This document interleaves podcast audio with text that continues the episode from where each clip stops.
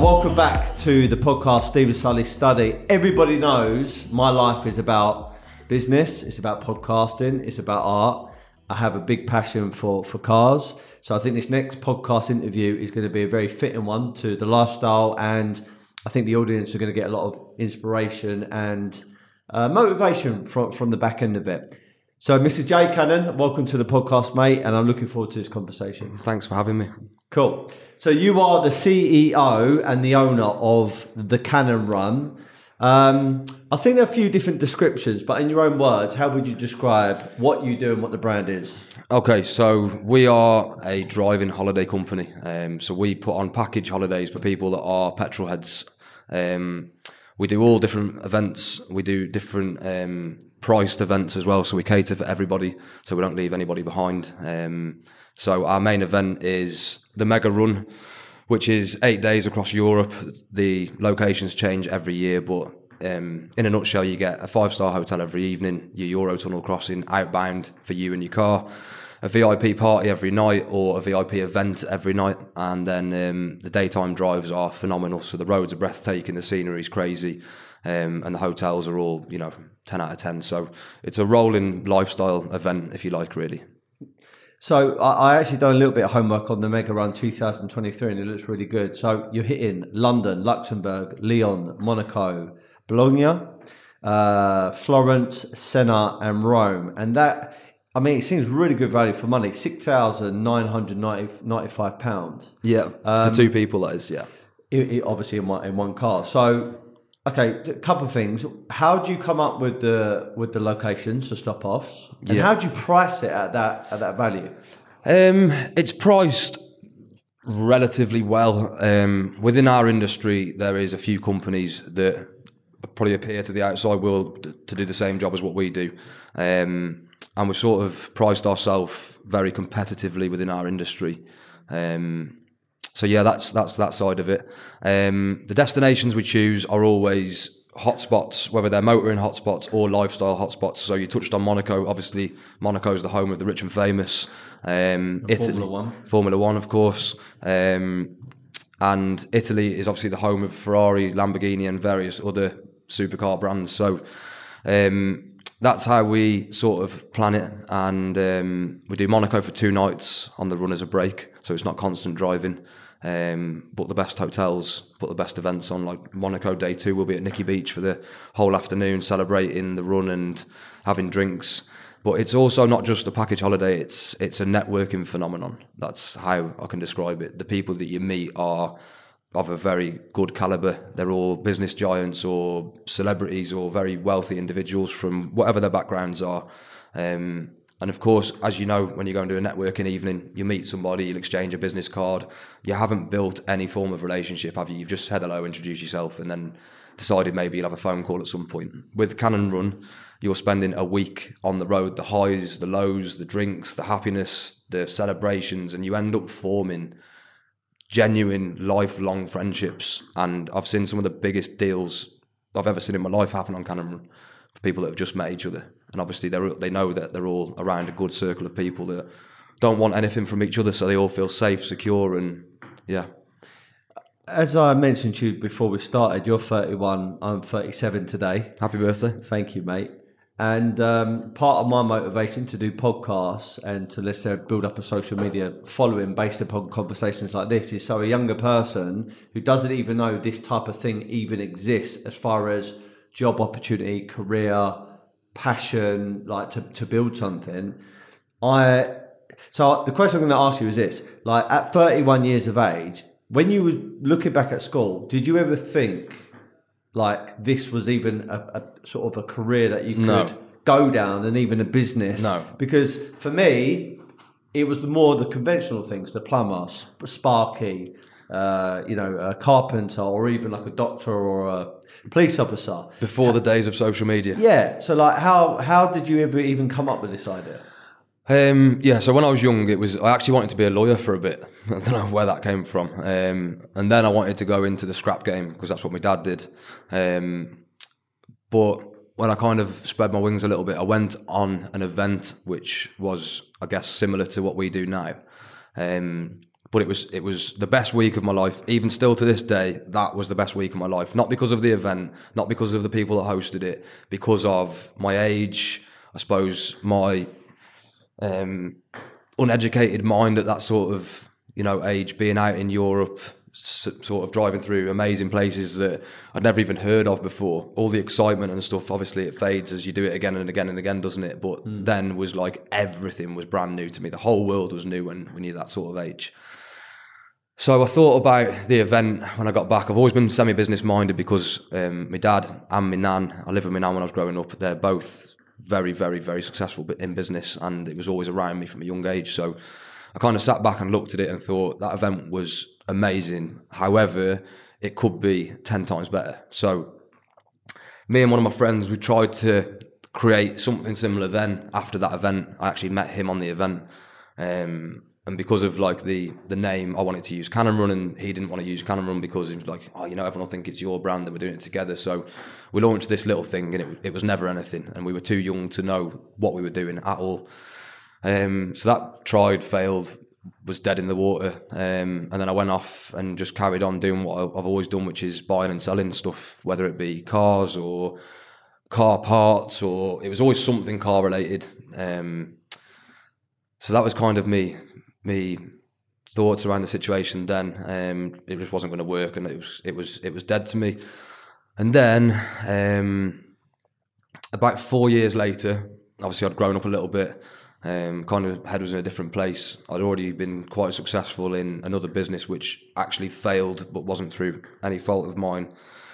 And I was living in Spain at the time, and I'd been there for about three years, and I was living in a heavily Spanish populated area, and it was sort of getting me down a bit. You know, you couldn't just go into the shop in the morning and say hello to anybody because I didn't, I couldn't speak the language, and I missed home. But I also didn't want to be at home all the time and have to work a nine to five job where I was stuck.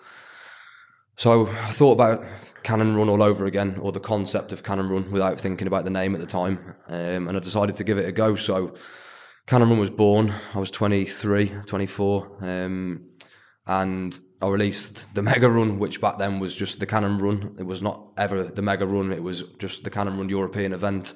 There was never any UK trips. It was just always in my head because the other brand had done a European event, and that's all they did and also Gumball were around at the time, and all they did was worldwide events. It was never in my head to do a local one. So end of year one, not one booking came in for Cannon Run, nothing. I had loads of interest, loads of conversations, but nothing materialised. So I thought, right, I need to now do something where I can create traction, I can get content, I can have stuff under my belt within the business, but also not ask people to part with such amount of money. Bear in mind, the mega run back then was nowhere near what it is now. It was nowhere near as long or as prestigious or as expensive as what it is today. So the Cannon Run um, Valentine's Run was created. Worst idea ever. Couples do not want to go on a supercar event Valentine's weekend, but still, we had 20 cars book. Um, I said online that there were supercars coming and didn't have any supercars coming at all at the time. And then one day, this guy rang up and booked on five Lamborghinis for the Valentine's run. So he came, and Cannon Run was kind of born. Then that was the created, the creative weekend, I suppose, where I just looked at it as no profit, but plenty of content, Lamborghinis with the branding on. Um, and then obviously looked at the business again. Valentine's was not an option again to do, so Spring Break was created. So Spring Break is still an annual event for us now, um, and it was a low budget event. So four star hotels, a short weekend around the UK, no ferries, no extra costs, no. I don't think we even included breakfast back then. I think it was about three hundred and fifty pound a car or four hundred pound a car, and I started getting good numbers coming in, like 25 cars on the next run. I was like, right, sound, and then numbers were going up to 40 cars and 50 cars, and I thought, right, okay, this is this is going well now. We're getting somewhere. Let's let's try and do the mega run again. So it was called the Cannon Run Europe European trip, whatever it was back then, and um, I think I got about 38, maybe 40 cars booked, something like that, which was, you know, for me that was phenomenal, and. Um, we did um, we did all of Italy and we did the Stelvio Pass and we did Lake Como and we did a little bit of Monaco. It was you know unbelievable. I'm 24. I've got 40 supercars out in Europe with my name all over them, and I'm like my head's gone with it. Like not in a bad way, in a great way. I'm like I was like really really proud. And um, there was a guy on the trip and his name was James. and he was really bubbly. He was driving a Ferrari F12, so to me, he was one of the big boys because I still wasn't really a supercar owner then. Like I did, I had a Ferrari, but it was on finance, so I didn't really look at it as being mine because let's face it, the bank own your car until it's paid off. So yeah, he was one of the big boys, and he brought a few lads with him who were also in Ferraris and Lambos, and I got on really, really well with him. And um, at this time, I was working for Parkdean Resorts, um, selling holiday homes. So it, that was the biggest commission in. Sorry, that was the biggest um, amount of commission you could get in any industry in the UK for sales. So you're on like 25k a year basic, and on like a grand, 1200 quid per unit. So I was doing like 15 grand a month. So basically, I worked there for 12 months in between, stacked a bit of money, and then put it back into Cannon Run. But went off on a tangent. So I met James, and I was stood at the top of the Stelvio Pass with my boss at the time. He was actually on the trip from Parkdean Resorts. He was in Lamborghini Aventador, and he went, "You're not coming back, are you?" And I went, "No, mate, I ain't coming back." So after the trip, James contacted me, and he was like, "Great event, mate. Um, probably a few pointers for you that I can give you. Um, you know, a bit of constructive criticism if you're willing to take it, etc. Um, and if you fancy having a chat about the business, come and see me." So I drove up to um, Preston when I got as soon as I got back off the run. So straight from Calais to Preston, pretty much, um, to go and meet James. And I pulled up at this great big white manor house, which was like unbelievable. Went in, met his wife, met his little boy, sat down, and James is 38 now. I'm 31, so he's seven years older than me. So it was like sitting with almost a sort of elderly brother figure who you could tell had no ulterior motive other than, yeah, he wanted to earn money with me, of course, but he wanted to try and help me, even if I wasn't interested in his business proposition. So he said, look, let's go in on the business together. I can see a great light at the end of the tunnel for Cannon Run, and I can see a lot of areas of the business that you're missing revenue from. So we sat down, we negotiated a deal, and that was the new partnership was formed, um, and that was about five years ago now, six years ago. Uh, and James is still with me now, and now we really are like brothers. Like it's a real good, strong relationship. We don't really fall out. We have the odd little bicker here and there, but what brotherly partnership doesn't. Um, and together we're a great driving force. So that was the new chapter of Cannon Run, and then that's when we started getting real traction. Then because there was some some big people starting to come on board as clients and stuff, and that's when it started to get legs. So um, I've only had one real experience of doing a a rally, which I'll get onto in a minute, and we can we can talk about that. I when I was doing one, I mean, I thought this is amazing, but at the same time, I also thought if I was the owner's shoes or someone who had to organise it, I'd be so kind of intimidated because there's so many moving parts. You know, going from destination to destination, the cars, the people, the events, the the performances, the food, I mean, it, it's a minefield. It is, yeah. So, so the question I want to ask you is, what pitfalls are in your business? Um, when you say pitfalls, what what do you mean by that? Sorry. Like the event. Okay, so you've got the business, and then you actually have the event. So, what would you say each and every single time you do it, you come across problems? certain hurdles, certain challenges, and problems. All right, so I'll give you the perfect example of this. So when we were in COVID, we were very luckily filming with Sky TV for a new documentary at the time, which was called Spotting London Supercars, and we were a huge part of the show. And filming during COVID gave you the ability to carry on with business because it was an, an essential part of people's life to watch new TV. So obviously that rule stood for Great Britain, and that was great because we could do spring break and we could do September Slammer um, and whatever else in between. But I got really cheeky, and um, when the lockdown lifted, I rang my business partner James. I said, "I'm going to do Mega Run." He went, "Listen, it's on you, bro. It's, I'm not. I, I can't give you my opinion on this because I just think it's too dodgy, whatever." So I released Mega Run and it sold out in 24 hours, like literally no spaces left because obviously everyone had been locked up. They wanted to get out, they wanted to get away, and the Cannon Run was the big light at the end of the tunnel for them with the Mega Run being launched. So, um, 24 hours, not even, no, 20 hours before we're due to leave, clients' bags are packed, cars are ready to go, launch party is literally being set up right now at a venue in central London, and France shut their border to Great Britain. Like, what are we going to do now? Like, the phones are ringing, people are like, what are we doing? What's going on? So, we're now sat around a table like this me, my business partner, my manager, a couple of other our other staff that we've got and mate, we were on the phone to everybody. So we were ringing a barrister in France who was onto the French government. We were trying to pay fifty thousand euro for a for a police escort to take us directly through France. So we was only using it as a corridor.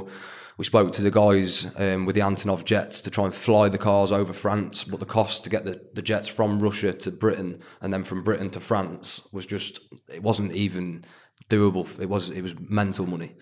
Uh, we tried to book a private cargo ship wouldn't happen. The dates were wrong for the ferry. If you go for the ferry from Santander to Portsmouth or vice versa, they only run out of Britain on a Tuesday and a Thursday. We, we needed to leave on Wednesday.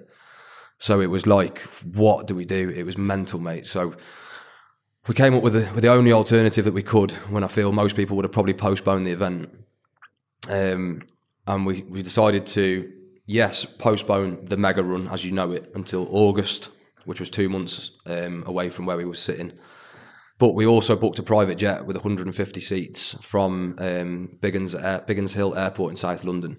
Um, right near there. The uh, Literally 10 minutes down the road. yeah, so we booked a private jet from there, um, direct to Ibiza. Now, bear in mind, that's fine. We've now got the clients out of Britain into Spain, but I've got hotels paid for in France, two of them, at a lot of money. And France, the hotels are going, it's not our problem, you can't get here. So I'm like, well, it's your country that shut the borders, our borders are open. So now I've got hotels out the window problems. I've got hotels to replace because obviously when we get to Ibiza, that was only the finish area. So there's only two nights of hotels booked in Ibiza. So we had to find another four nights in Ibiza for the clients to give them that time that they paid for. So yeah, that was a big problem, but we did it and it actually worked out fairly well for us because out of the whole call list, I went, oh, Tom, we're going to have to ring everyone, mate, and we're going to have to break the news to them about the jet and stuff. And half the people were like, that's mega, let's go. And the other half of the people were like, yeah, okay, that's sound, but you know, we still want to do the mega run. So they were ha- some some were happy to postpone till August, and a lot were happy to come on the jet. But there was a group that did actually both. So some of them came to Ibiza on the private jet, and then some of them did the mega run as well. So it didn't work out too bad for us in the end. But um, but that was like the whole team were going grey, mate. I was on the verge of like probably throwing up, sort of thing. It was real, real, real tough. Um, and COVID as a whole was tough. So normally with our events we can go to a nightclub or a casino or a very upmarket bar or you know whatever and book out the vip area for our clients. But during covid the hotels would open for us because we were booking them out in full and we were in a covid bubble for filming. But no nightclubs open. So we had to then think right we can't just get all the guests to the hotel and then go well enjoy your night in your room guys because that's not cannon run. So uh, reset music was born. Reset music will become a registered charity this year um, and what we did last year was we um, we put out a campaign where we were looking for young artists that were from a not a great background, where they'd had it rough or you know they'd struggled with day to day life or family or whatever it is. Um, and if they had a, a, good natural talent, we would pay them for their studio time to get them in the studio, creating cannon run tracks, music, making music videos for them and actually taking these guys on the mega run and it was giving them a huge inspiration to succeed in life, showing them Marbella and the Pyrenees Mountains and the Lamborghinis and the Ferraris and their, their minds are like, oh, they've only ever seen the streets of Brixton or, you know, Leeds or wherever it is that they're from. So that in itself was another challenge. We had to replace all the nightclubs.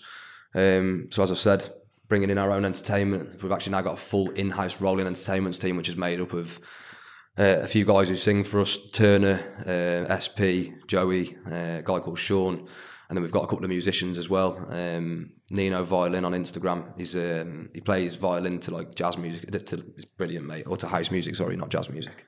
Um, and we've got a jazz sax that plays the house and stuff like that. So they come on the whole event with us. So wherever we stop off, it's never dead. Um, even if we do go to the clubs now, we implement that in the clubs. So yes, we'll come to your club, we'll bring you all of these amazing clients that we're going to spend in your club.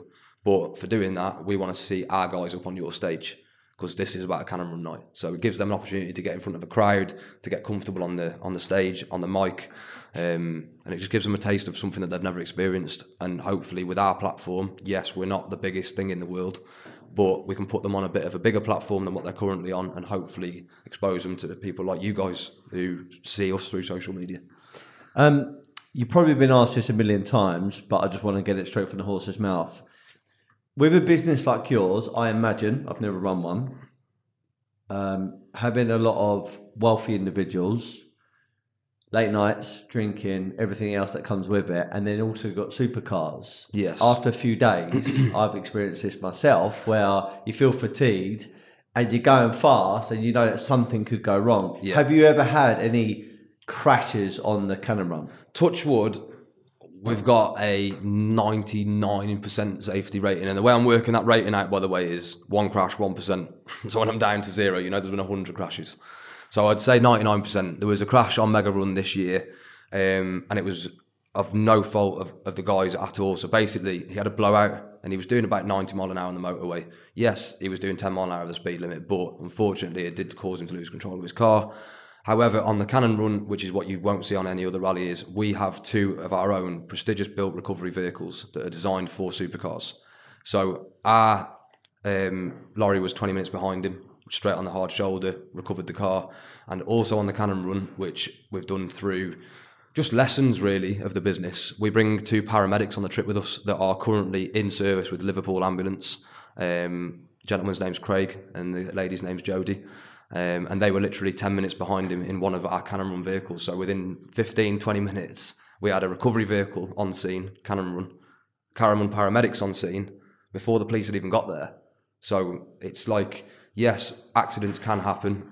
Touch wood, they don't. We do major safety briefings. And one thing that I say in every single briefing is if I catch you dangerous driving, and I'm talking like dangerous where you're overtaking on a blind bend or you undertake somebody on the hard shoulder, you're gone. It's not even a conversation. I won't be coming over and going, mate, please don't do that again. I'm going to be coming over and going, listen, you're not welcome. You have to leave in the nicest, most respectable way. You can't be around my people because if you kill somebody, you cause a big accident, you damage one of our brands that we're involved with.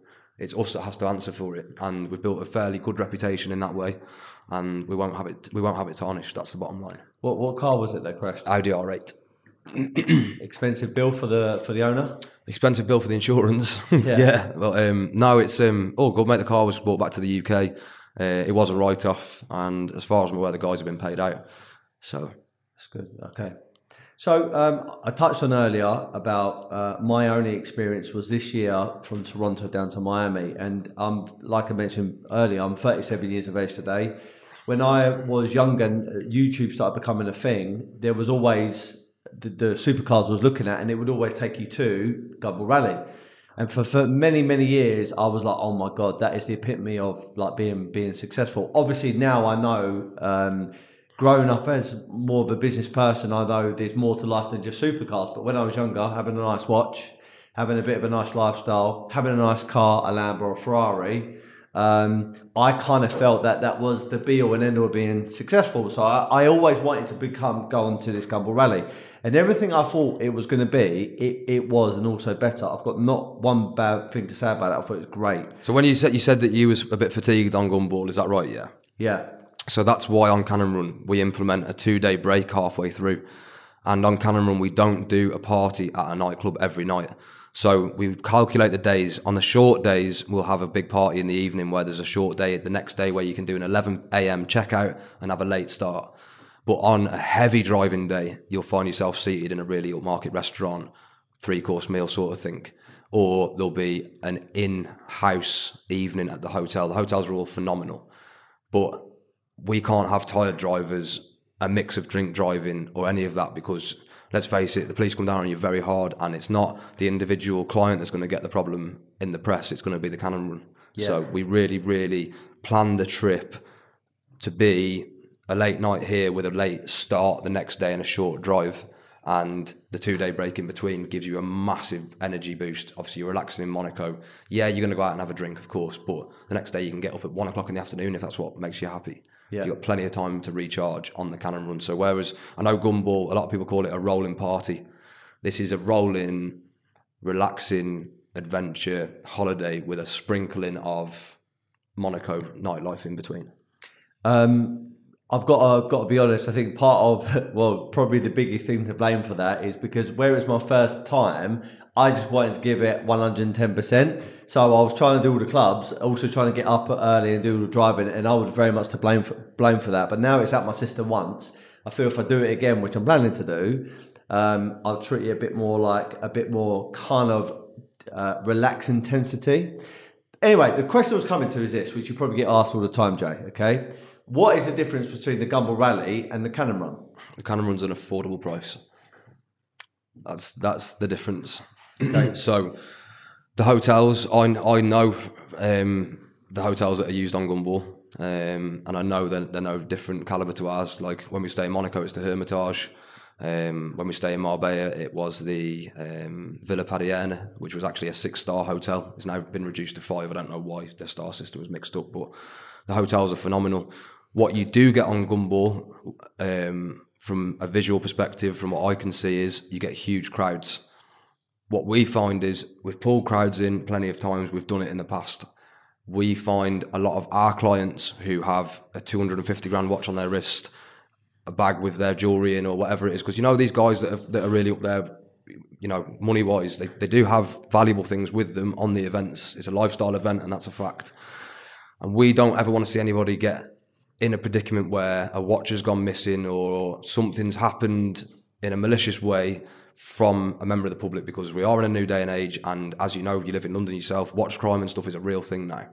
The last thing we want is one of our clients to come unstuck in a city where they're not comfortable um, and they're far away from home. So we try and keep our routes very private. Yes, you know the city stops. You don't know unless you book onto the cannon run, and neither do the cannon runners. They know briefly what you know, and I'll speak to them on the phone as a client, but they won't know the exact routes, times, and days until they get their itinerary on the morning of the event.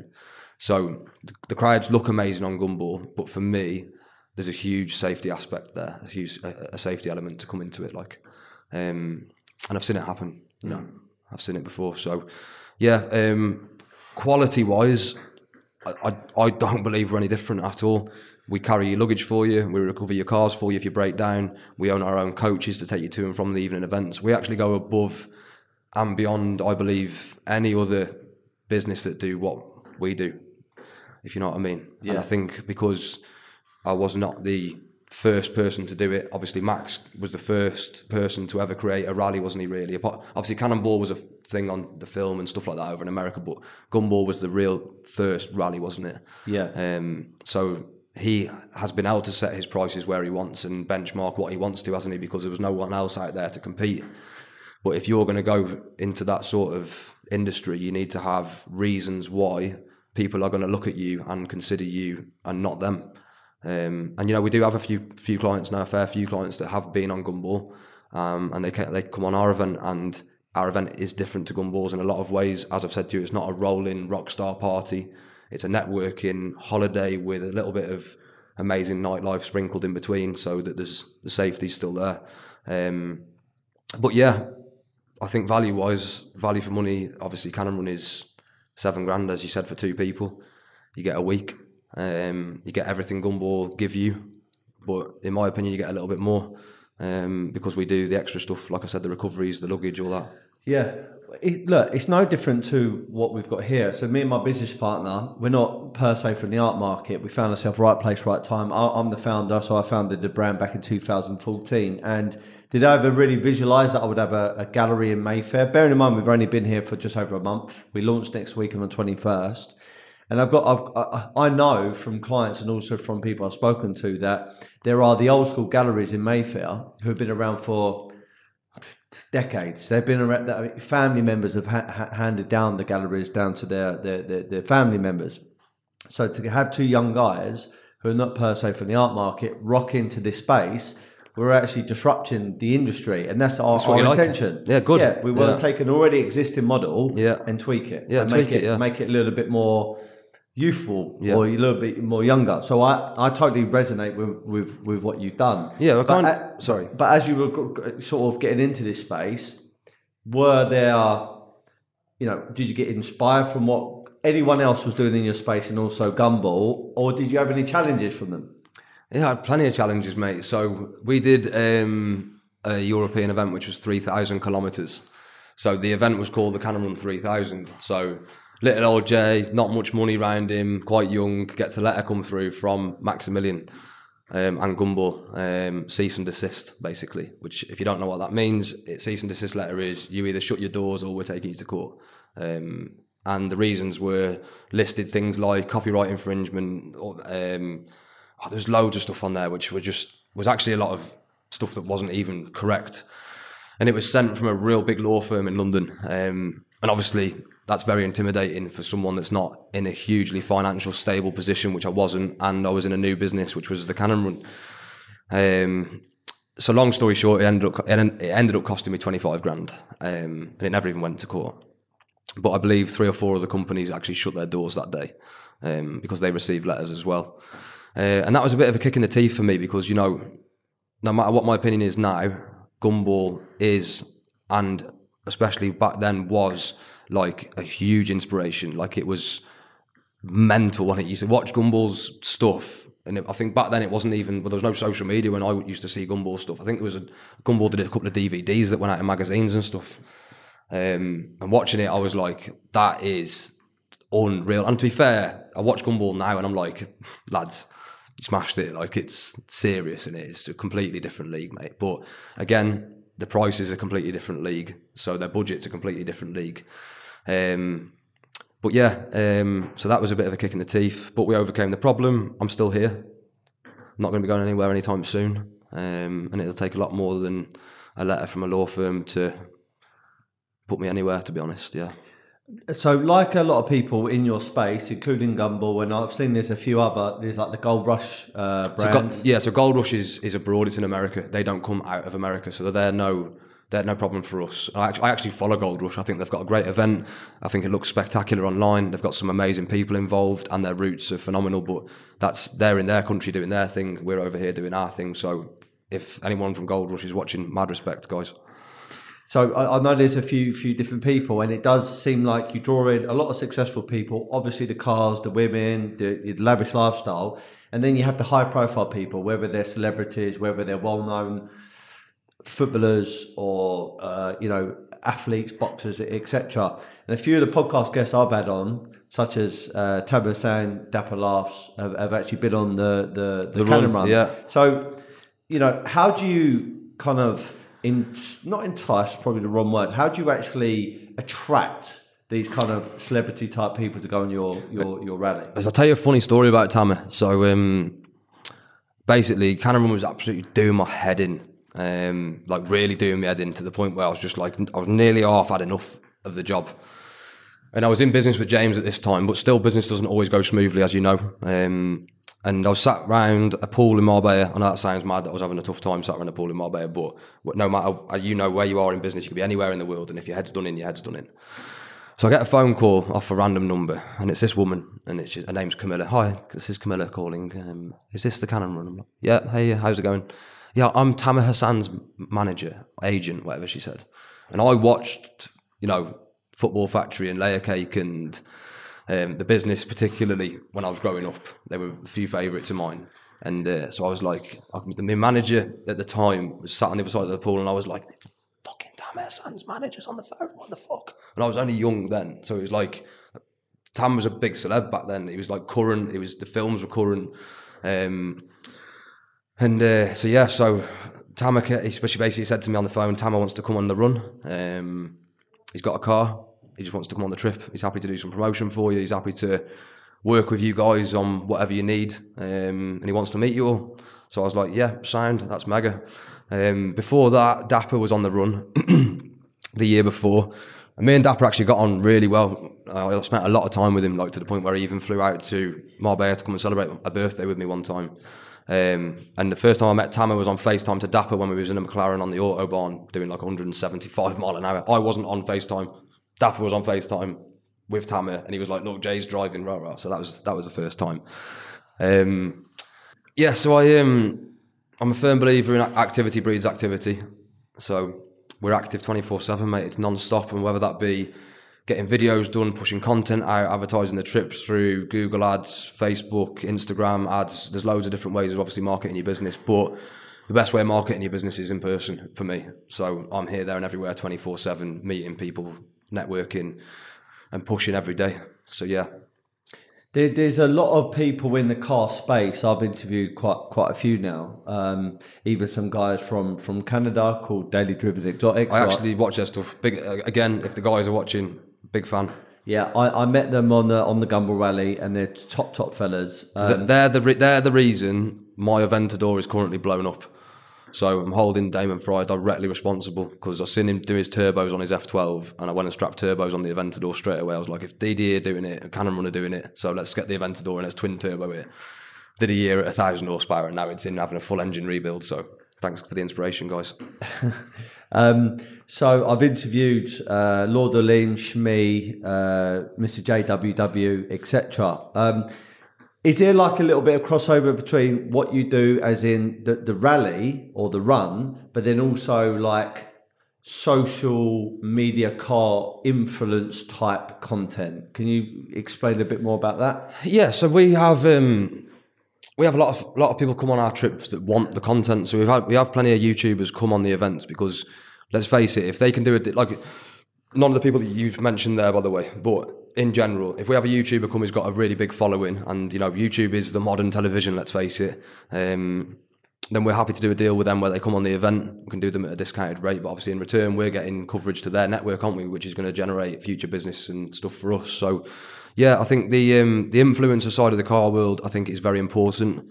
Um, I think um, they play a huge part in um, everybody expanding because obviously they're what the younger guys watch. Like we don't personally really do YouTube that much because I'm not a YouTuber. I'm a, I'm a business. I'm a brand. We're we're busy every day.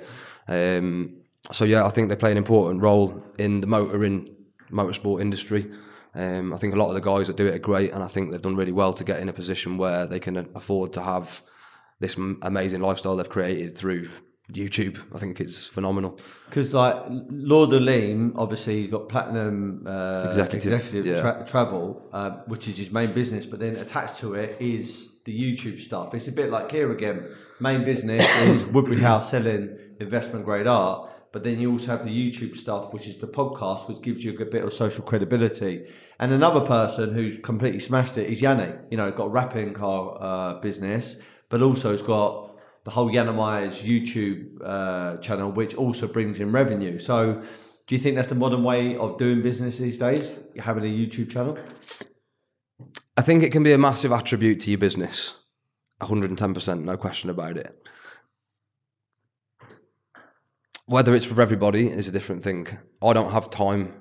I'm far too busy to have a videographer walking around with me 24 hours a day, seven days a week, capturing everything that I'm doing. For starters, the person would be tired out by week two. They wouldn't be able to keep up with the pace. I've been there and done it.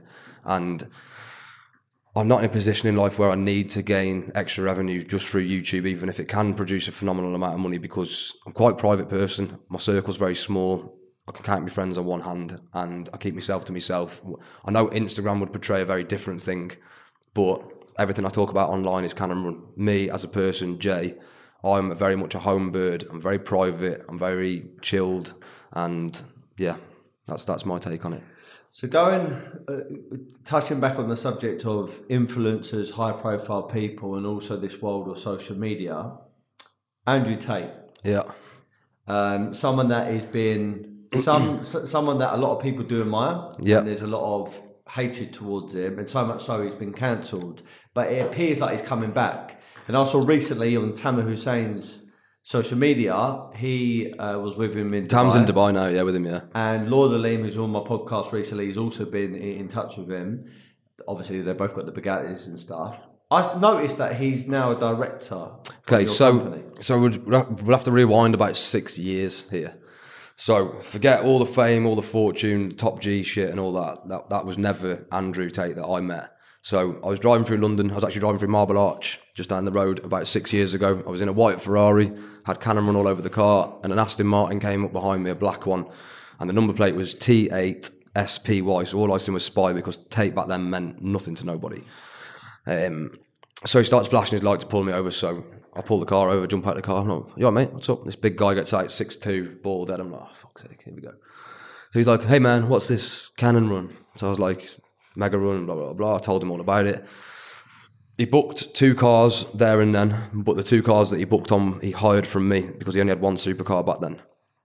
Um, and we got on really well. Um, very similar people, as in business minded, driven. You know, got a, a lot of similar views on stuff, not on everything, but a lot of similar views on some stuff. Um, and he's he's a stand on guy most of the time with stuff. So the relationship developed from there. I used to rent supercars to him before, like I said before, Top G was ever a thing.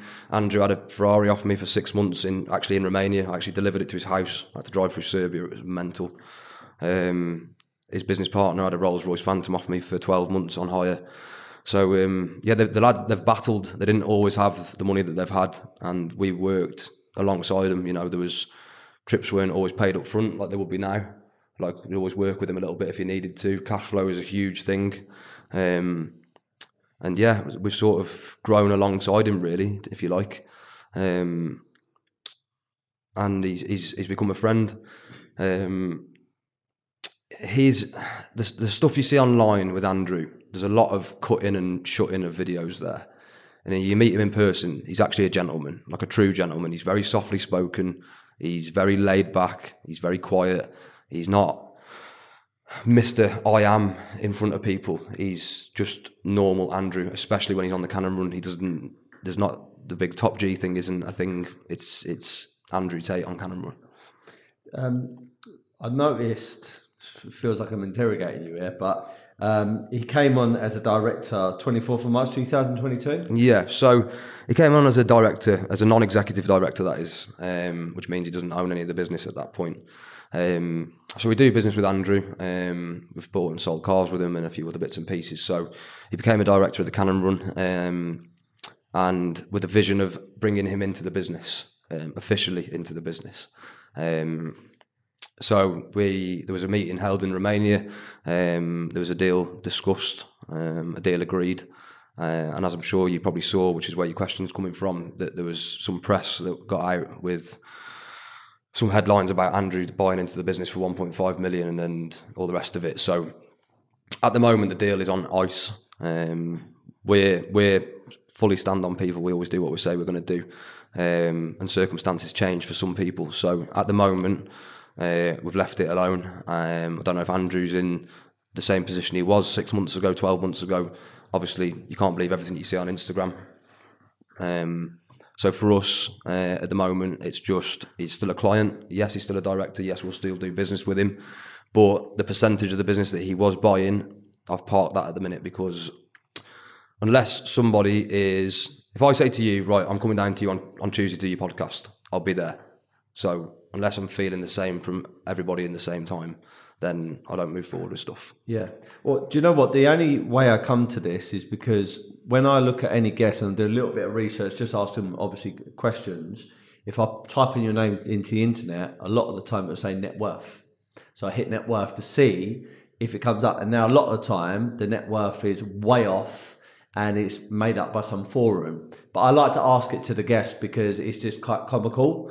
Um, and for some reason, it led me to the uh, company's house, and then I saw because his name's Andrew Tate, but it's, uh, it's there's another name. Emory. Yeah, that's it. And I was like, is that really the Andrew Tate? Can't be the really Andrew Tate. Why the hell was Andrew Tate a part of the the, the Cannon Run? Run? And I thought, so, uh, then I went on. I actually hit his name on there, and it's a kickboxer, and I was like, it is him. It's got to be him. And then yeah. below it, I saw Tamer Hussein, who was ex company director. Yeah, so Ta- Tamer was a was a director for twelve months. Yeah. yeah. Um, so yeah, so Tate Tate's just Tate to me, bro. He's just he's just one of the lads. I speak to him daily.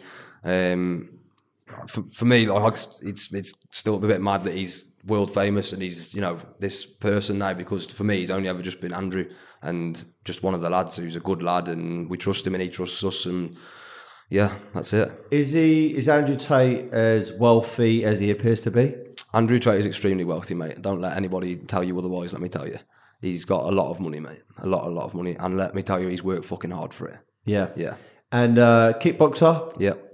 I mean, I, I'm, I, box myself. Uh, to become a world champion, in anything you do takes a lot of graft. So he's four times world kickboxing champion, and his brother Tristan is five times heavyweight world kickboxing champion. So I was going to say they're tough as nails. Tough as nails, mate. Yeah, but like the best of the best, mate. With, if, if if you're in if you're in the circle with them and you're in that small sort of pocket, there's nothing that he won't do that he wouldn't do for you. If I rang him now and said, "Listen, I need to borrow a million quid today," he wouldn't ask me why. He wouldn't be any questions. He'd just go, "Send me the details, G."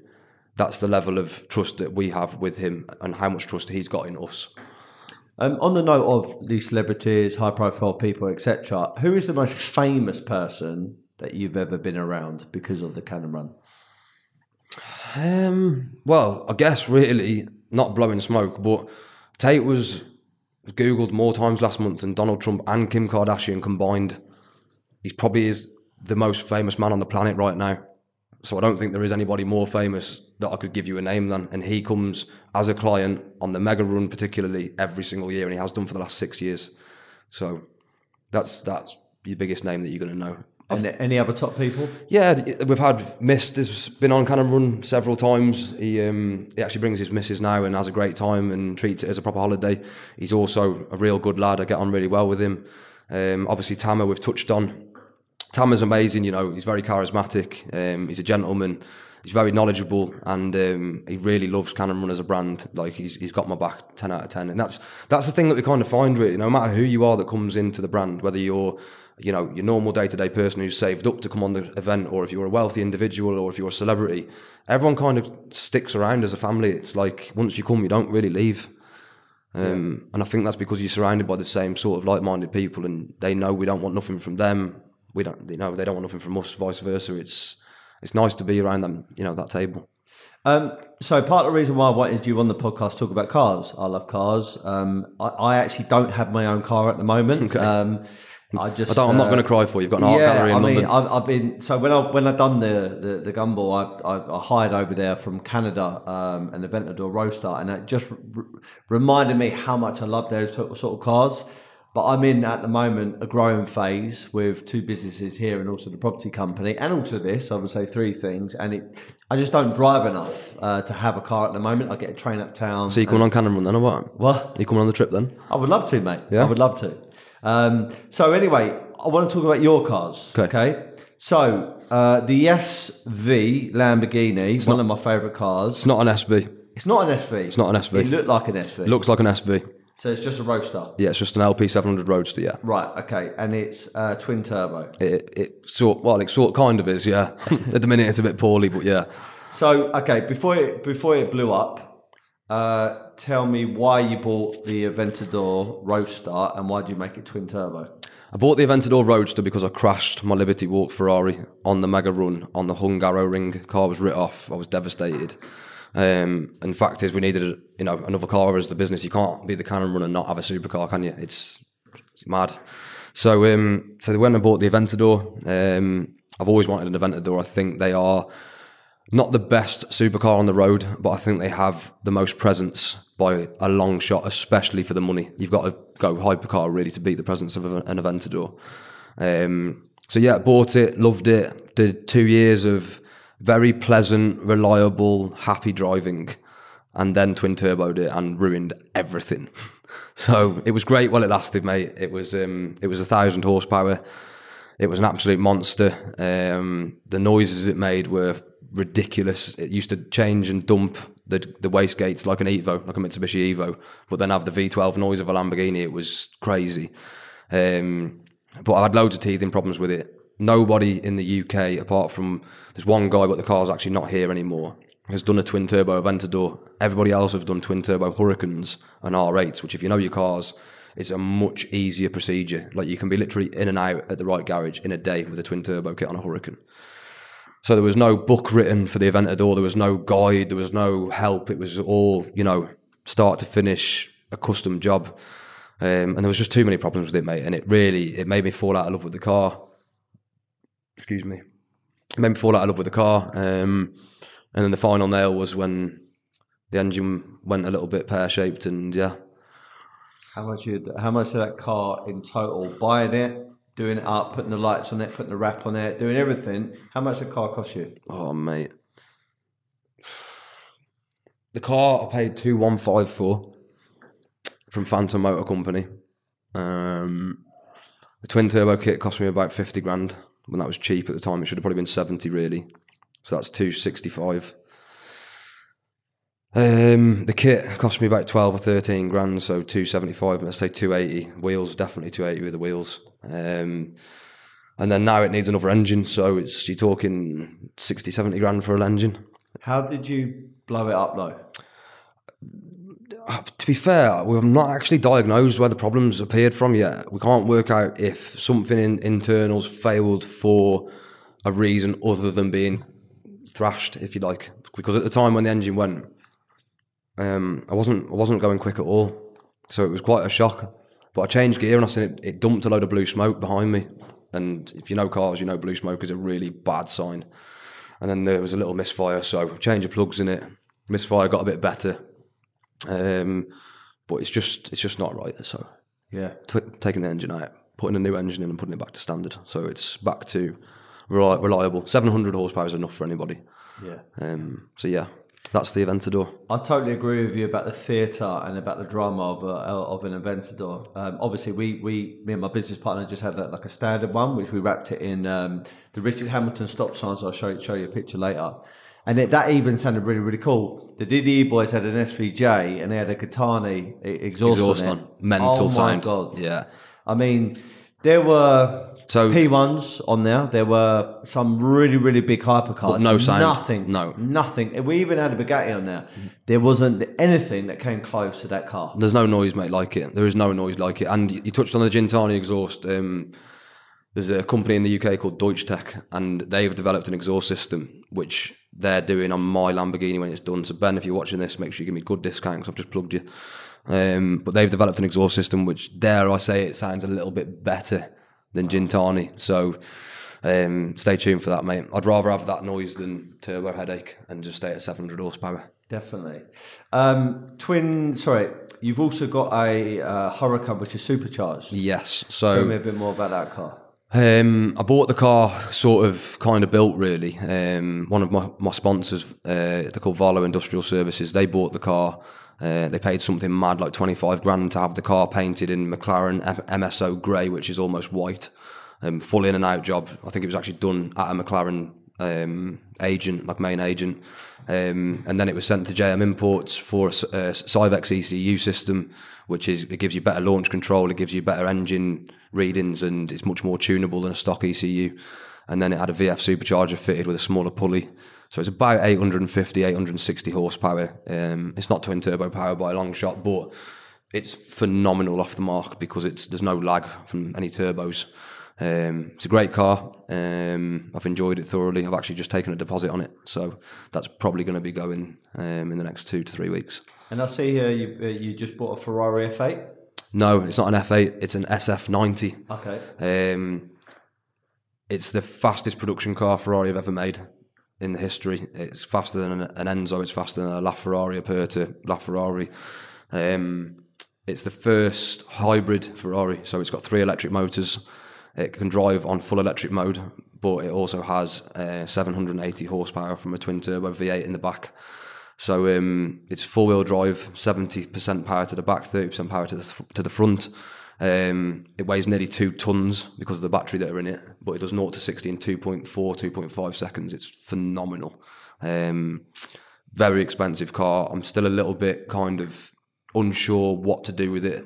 When I drove it up the road the other day, it felt like this may sound mad, but it's probably a little bit too good for us. Do you know what I mean? Because we do all these rallies and all this travelling, and our cars get a little bit more of a harder life than your average Ferrari owner who polishes it on a Sunday and takes it to the breakfast meet. Like we're active, as as you know. So um, with the value of the vehicle, it's it's I'm just it's actually not a supercar. It's it's a hypercar. Um, that's what it's been dubbed as by Ferrari, their first sort of hypercar, apart from well, after the the LaFerrari, of course. Um, so I don't know what to do with it. I'm one part of me is absolutely gagging to get in it and take it up a runway and race everybody, but the other half of me is like, it's time to be a little bit sensible now. You've done all that stuff when you were young. You've raced Lambos, you've twin turbo stuff. You don't need to be doing that to a brand new car. So yeah, I'm kind of having that argument in my own head at the minute. What other cars do you own?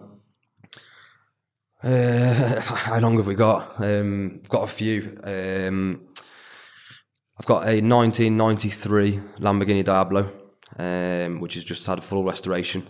Um, and when they say don't drive your dream, it's true, let me tell you, because it ruined everything for me. I had a yellow Diablo on my bedroom wall when I was a kid, and I loved them, and now I hate them because they drive horrendously. But they look great. Um, I've got a well, I've just sold a beautiful Ferrari Testarossa that actually went last week, and so did our wide body F12. I don't know if you saw the red F12. So we had number one of 13 in the world at Duke Dynamics, uh, carbon bodied Ferrari F12. But I sold that last week as well. Um, what else have we got at the moment? I've got a BMW um, 1 Series, which is a full BTCC spec race car apart from the engine. Uh, the engine is a BMW M3 built by Cosworth, producing 460 horsepower naturally aspirated. But when I say BTCC spec, it's got motorsport subframes, AP brakes, ProFlex suspension, AP pedal box, Hockley BTCC spec cage in it. Uh, it's a mad bit of kit. Um, we've got an Audi R8 twin supercharged at the moment, which is a thousand horsepower. Uh, McLaren 720S. Um, I have to write them all down. Honestly, we've got so much stuff kicking about. It's I've got and uh, I've got some Jap stuff. Uh, uh, R34 Skyline, um, Mitsubishi Evo 9 GT, which is a five-speed manual with the stronger diffs, um, an RS Turbo from the 90s. It's actually a 90 spec car. Um, Mercedes SL. Um, we've got loads and loads of cars, mate, kicking around all over the place. We've got a 72 plate Lamborghini Urus with a Mansory kit. Um, I'm actually selling that. It's a beautiful car, um, but I think it's only it's only 900 miles or 1,000 miles, so going to sell that before the value falls. What what um, car do you turn up in today? Uh, just we've we've got a Mercedes GLC 63, um, which everybody just kind of jumps in and uses at work, um, and when the weather's bad, that's that's what we come out in. So obviously it's snowing at the moment, and car being left in the street in London and stuff. So yeah. And what's um, like your dream, uh, the vision for, for you and, and buying other cars? My dream car, like the pinnacle for me, is is even though it's not as fast as the SF90 and it's probably maybe not as pretty to some people as a Bugatti Chiron would be a LaFerrari Aperta. I think Ferrari is the the real daddy of the supercar industry. Um, I know Lamborghinis are phenomenal, and I'm a Lamborghini fan, as you know, massively. Um, and I'm a Bugatti fan as well, of course. But I think Ferrari have just got that extra bit of class over everybody else. Yeah. And I think the LaFerrari Aperta, when when you see it, when you between the, the the noise of the V12 and the look of the car and the Ferrari heritage and all the rest of it, the the, the LaFerrari is the one for me. Um, so with with your brand, it's been going now for about eight years. Um, where do you see it going over the next like 5, 10, 15, 20 years? I don't. I, I, don't look at that. People ask me this all the time. Where do you see yourself in ten years? I don't see myself anywhere in ten years. What I see myself doing is continuing this work rate and this pace for the next 10 years and let everything else unfold and then I, I will see where I am in 10 years because hard work works as you know.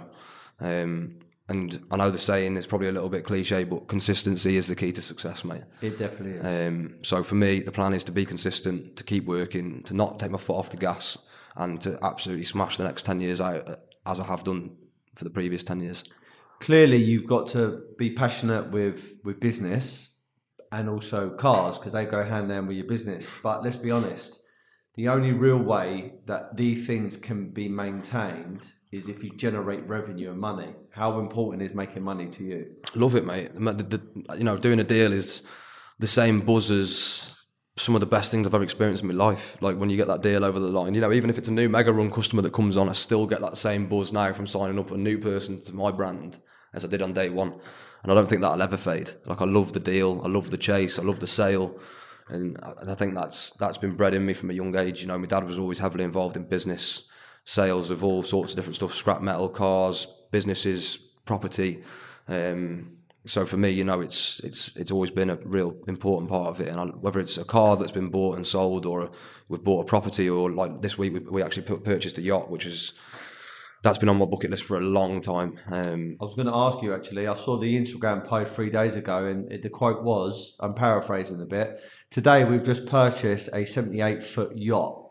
I mean, how has that come about? Oh, mate, honestly, um, for me, that's like a big, big, big, big thing for me. Like I've I, when I when I met, when I met my business partner James, he owned a big share in another boat in Marbella. Um, boat shares, if you don't know, are a thing. You can own a portion of a yacht for a much cheaper price. Obviously, a lot of people can't spend their full time on them anyway. So James had a share in a, in a, in a, yacht, and that kind of when he took me on it, I was like, wow. And this was only a 50 foot yacht, and I'm sat on it. Like this is going back six, you know, five, six years ago, and ever since then, it's been on my bucket list. It's been on my hit list. Um, and me and James did everything together. Like, and I keep pecking him. I'm like, oh, come on, well, let's have another boat, bro. And he's like, no, no, no, I'm done with it. I'm done with it. I'm done with it. And one of our friends who lives in Jersey, he took this particular yacht in part exchange on some property, and he rang us um, and sent us the brochure for the boat, and there was a, a digital PDF to go through and stuff. No, not a digital PDF. Sorry, what's it called? A virtual tour, which you go through on your phone. It's like a video of the whole thing.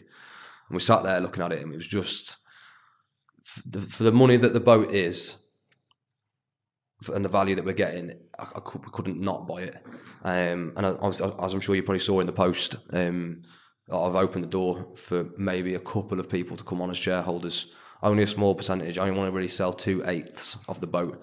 Um, but I would only do it with friends or someone that I know is substantial in business that's going to look after it the way that I would treat my own stuff because that that will become a second home for me and James.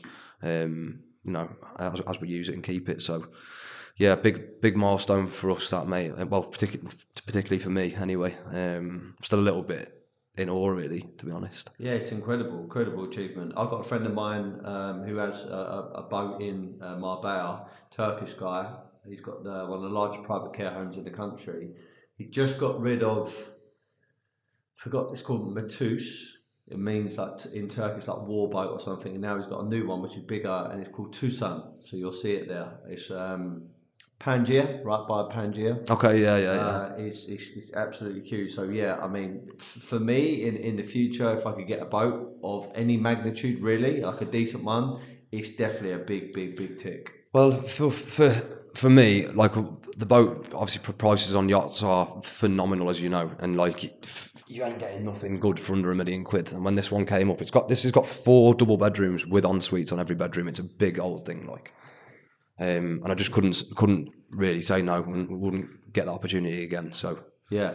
Uh, so just outside of cars and also boats and stuff, and I can see here here you like your, your nice watches and stuff like that. How do you treat yourself when you actually make some money? Um, you won't really ever see me wearing anything too much designer. I like a nice pair of trainers. I've got the odd pair of, I've got a couple of pairs of Louis Vuitton trainers, a couple of pairs of Versace trainers, but nothing, nothing ridiculous or out of the ordinary. Um, and I'll only ever buy something like a watch if I know I've got money safe in it. So like this watch, there's always going to be worth fifteen grand. That's it. Money's always going to be safe. It's signed.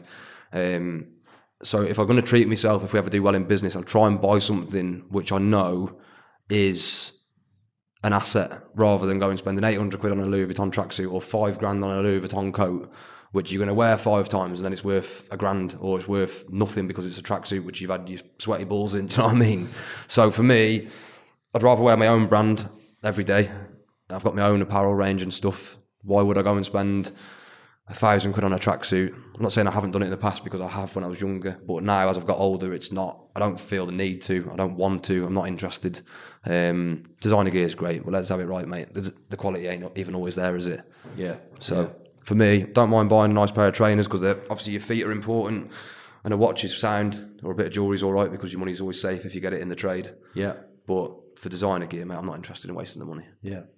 Um, I really enjoyed having this conversation with you, mate. Like I said before to you on air and off off air, you know, cars, art, lifestyle, all goes hand in hand, and um, no doubt our, our paths will cross some point in the future, whether that's business or whether that's us coming on the ca- cannon run or, or, or whatever else. Um, I always ask my podcast guest this last final question, which goes like this: When I first started my first brand, I came up with a mantra which is "Be happy, never content." So if I were to ask you, Jay Cannon, what does "Be happy, never content" mean to you? Be happy, never content for me would mean be happy with what you're doing, but never feel content to the point where you get lazy or complacent. That's how I would take that. So be happy, make sure you're enjoying your life, but don't be lazy, don't become too complacent, don't get too content because that's when you can start slipping, especially in business. Definitely. All right. Top man, mate. Thank you very much for your time, and uh, I look forward to getting this one out. Be happy, never content, and make sure you subscribe. Thank you. Thanks for having me, mate. Appreciate it. Cool.